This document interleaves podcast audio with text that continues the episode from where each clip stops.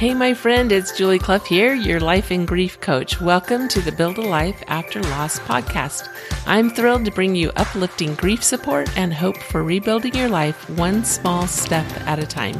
Our mission is to transform lives through enduring hope, loving compassion, skilled support, and effective steps to healing after loss. Let's get started. Hello, my friends. Welcome to episode one forty-one, The Pain of Judgment. Recently, I did a podcast interview with my friend Lita. She invited me on her podcast to talk about grief and healing and all the things that go along with that. Lita is a friend who lost a daughter. She was born with a birth defect and uh, suffered and and ultimately died as a baby. During that time of sadness and difficulty and, and joy, Lita is one to, to really embrace all of her emotions. She received a letter, a two-page letter from her sister-in-law. She shares this in our interview. And it was a scathing letter telling her how she was doing grief all wrong. Now, you know, because you're here, because you're here, you're probably experiencing grief and looking for some answers on how to navigate through this painful period and and receive some hope that it doesn't have to be painful and so incredibly raw and difficult forever and ever. But you know that grief, during the time of grief, we feel extremely vulnerable. We feel exposed. There's a rawness to our experience when we are in grief. We feel less strength to shield ourselves. The things that normally would we would let roll off our back, we are less likely to feel that we can just let it go because we do feel raw. Things kind of stick to us more. They, things are more triggering because of the pain that we're experiencing. The triggers come from that pain, that deep well of pain that we have. And when something happens outside of us, it can push on that well of pain and create more pain. We feel this vulnerability and this rawness. And when someone openly attacks us or judges us in a in a very, very direct way, like my friend Lita experienced, that is super painful and super triggering and can bring up all kinds of emotion, including anger. Like, how dare she talk to me this way when I'm dealing with so much already? Doesn't she understand that I'm dealing with so much already? Well, Lita's therapist gave her some ideas of why her sister-in-law would respond this way.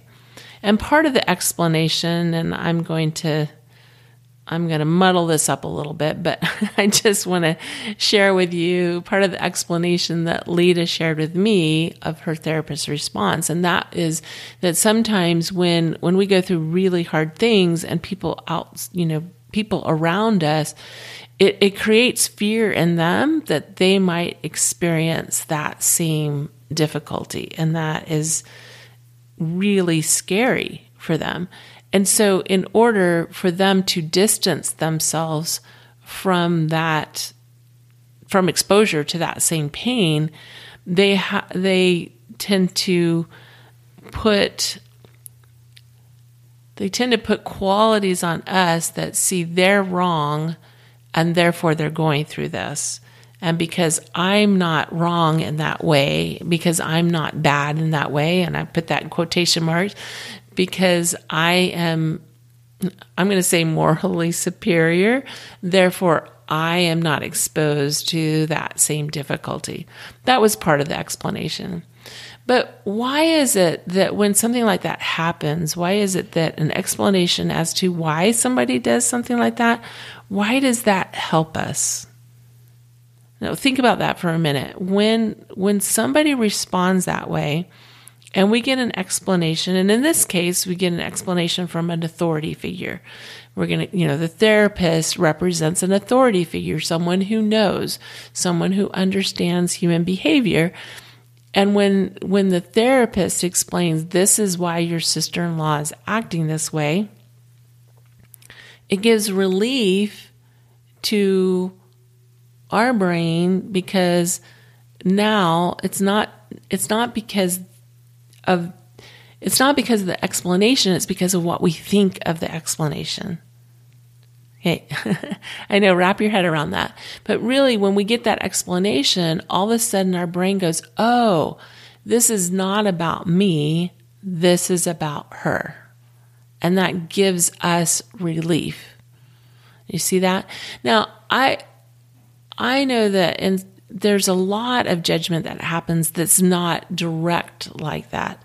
A lot of the judgment that we experience in grief is is judgment that's conjured up. I'm going to say conjured up in our brain. Somebody will ask how we're doing, and we start thinking, oh my goodness, they're judging the way that I'm responding to this. They think I'm not doing well. We start to have thoughts about their thoughts. We don't even know their thoughts, but we start to make up things. We start to create a story around why people are acting the way that they're acting around us, or asking the questions that they're asking, or saying the things that they're saying. So recognize that there's judgment that's very, very direct, like my friend Lita received. It was a very direct judgment. Two-page letter, this is why you're doing it all wrong. That's very direct judgment. And then there's the judgment that we create around a situation, because we create a story around why people are responding, saying, why people are acting the way they are around us. And we create the pain of judgment in ourselves. And a lot of times with, you know, we think that we're completely justified in conjuring up that story of judgment. We think that there's a lot of proof. There, there's a lot of explanation. There's a lot of reason. But keep in mind that, again, you're very vulnerable. You feel exposed during this period. It's very easy to be triggered. And it's very easy to lose our power in grief, because we do feel so vulnerable, because we do feel so raw. It's very easy for us to create a lot of judgment in our stories about what's going on. But let's go back to this two-page letter. The therapist gave her an explanation of why her sister-in-law was acting that way, which gave Lita permission to then say, okay, this isn't my problem, this is my sister-in-law's problem. She's responding this way not because I'm doing things wrong, but because of the way that she's thinking about the situation. What I want to offer to you is that you can think that without having a therapist tell you. In other words, we don't have to take on other people's opinions. That two-page letter was somebody else's opinion. Someone else's opinion who's not in the middle of it, who doesn't understand what's going on, who has absolutely no comprehension of the experience of losing a child. So you you can choose when you hear someone's either direct judgment, or you spin a story in your brain of judgment, you can start to separate from that. You can choose to separate that without even somebody telling you the reason why they're doing that. You can start to realize that they're coming from their own perspective. A lot of times people, and I, I think most of the time, the people around us are really uncomfortable with our, I'm going to make up a word here, uncomfortableness. They're really uncomfortable with us being uncomfortable. It makes people really uncomfortable for us not to be one hundred percent. It makes us, them uncomfortable for us to be sad. It makes them uncomfortable for us not to be having a good experience. And ninety plus percent of the time, it's because they love and care about us. And because they love and care about us, they want us to be having a good experience. They want us to be happy. And when we're not happy, that makes them uncomfortable. So they think in order for them to be comfortable, they need to cheer us up. They need to help us be happy. If they can cheer us up, if they can help us be happy, then they can feel better. Do you see how that's working? They're doing it in order for them to feel better. And they're doing it from a place of love and compassion. They really do want us to feel better. They don't even recognize that part of their reason for wanting us to feel better is so they can feel better. So when people say things that just feel either judgy or, or, or it has that flavor of just get over it, there's a lot of things that, that people say that have this flavor of just get over it. See, if you get over it, then I can feel better. And we get to decide. We get to decide what we do with that. We get to decide not to spin the story that we're doing something wrong.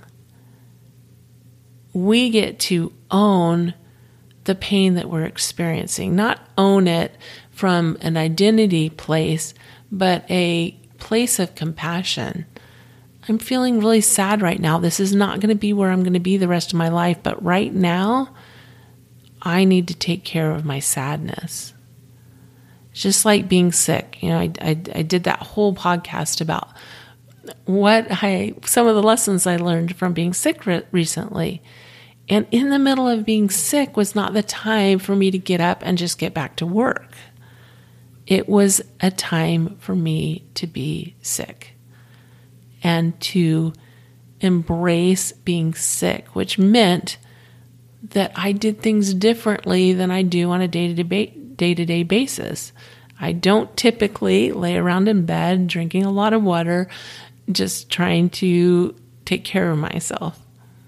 That's not the way I typically do my day, but when I was ill, that made sense. So do the things that make sense right now while you're grieving, and let what other people think and feel, as hard as it is, as, as hard as it is. I, I know that this is hard, but I'm hoping that bringing some awareness of this to you can help you to start separating how other f- people feel about what you're going through from what you feel about what you're going through. In other words, don't heap shame on top of your grief, because that's what can happen a lot of times. A lot of times we'll spin this story about what people are thinking about how the way the way that we're showing up, the way that we're doing things, the way that we're grieving. Everyone's going to grieve differently. Everyone's experience is going to be different. Even the same people, even the same loss, different people are going to show up differently. They're going to respond differently to it. You get to own where you're at and recognize that this is where I am. This is what I need in this moment. Doesn't mean that I have to be here forever. It just means that this is where I'm at right now, and it's okay. And I can separate, really remind yourself, I can separate how other people are responding to my loss, to my grief, from my personal experience.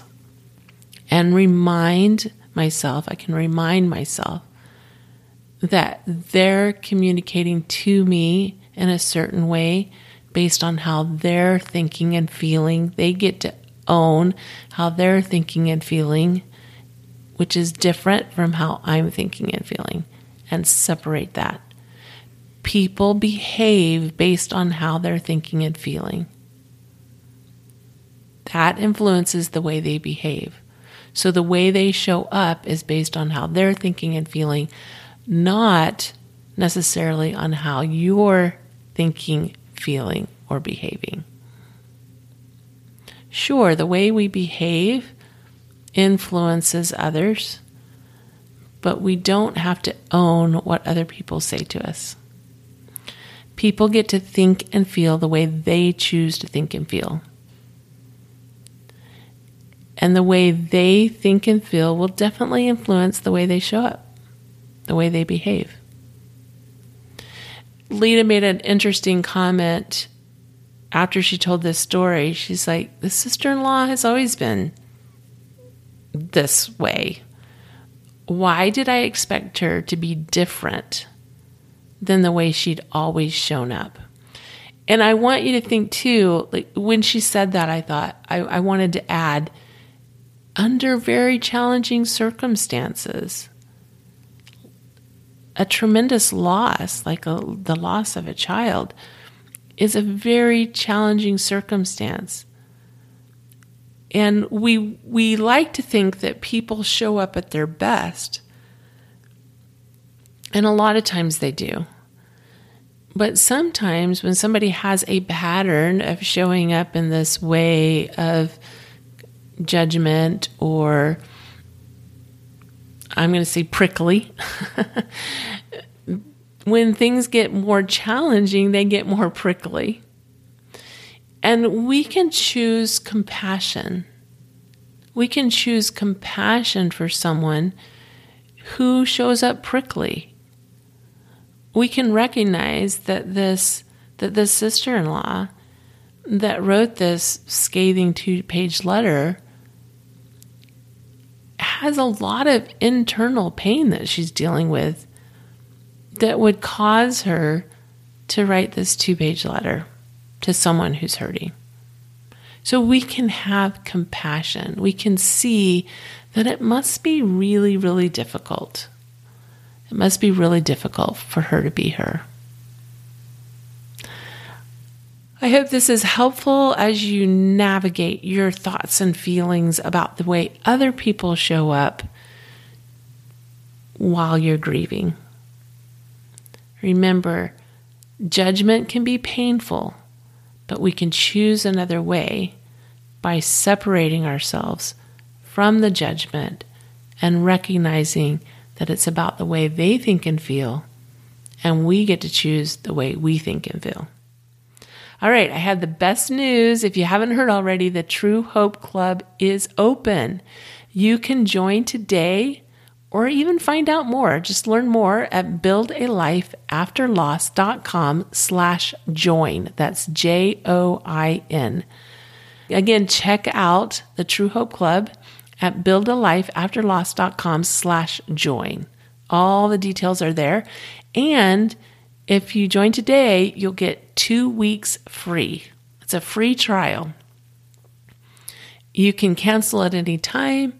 Even your first month payment is refundable. We have a guarantee that you are going to love it. I know you're going to love it there. So inside we have over six hours of video content. It's probably closer to eight now. That's already there for you. It's a place of comfort, hope, and healing. And inside you're going to find grief support, grief education, and healing answers. And I hope that as you go in there and you listen to just even for a few minutes, that it raises your hope, that it brings light to your experience. I know you're going to love it. We'll see you in the club. Have a wonderful week. Remember, I believe in you. Love you. Bye.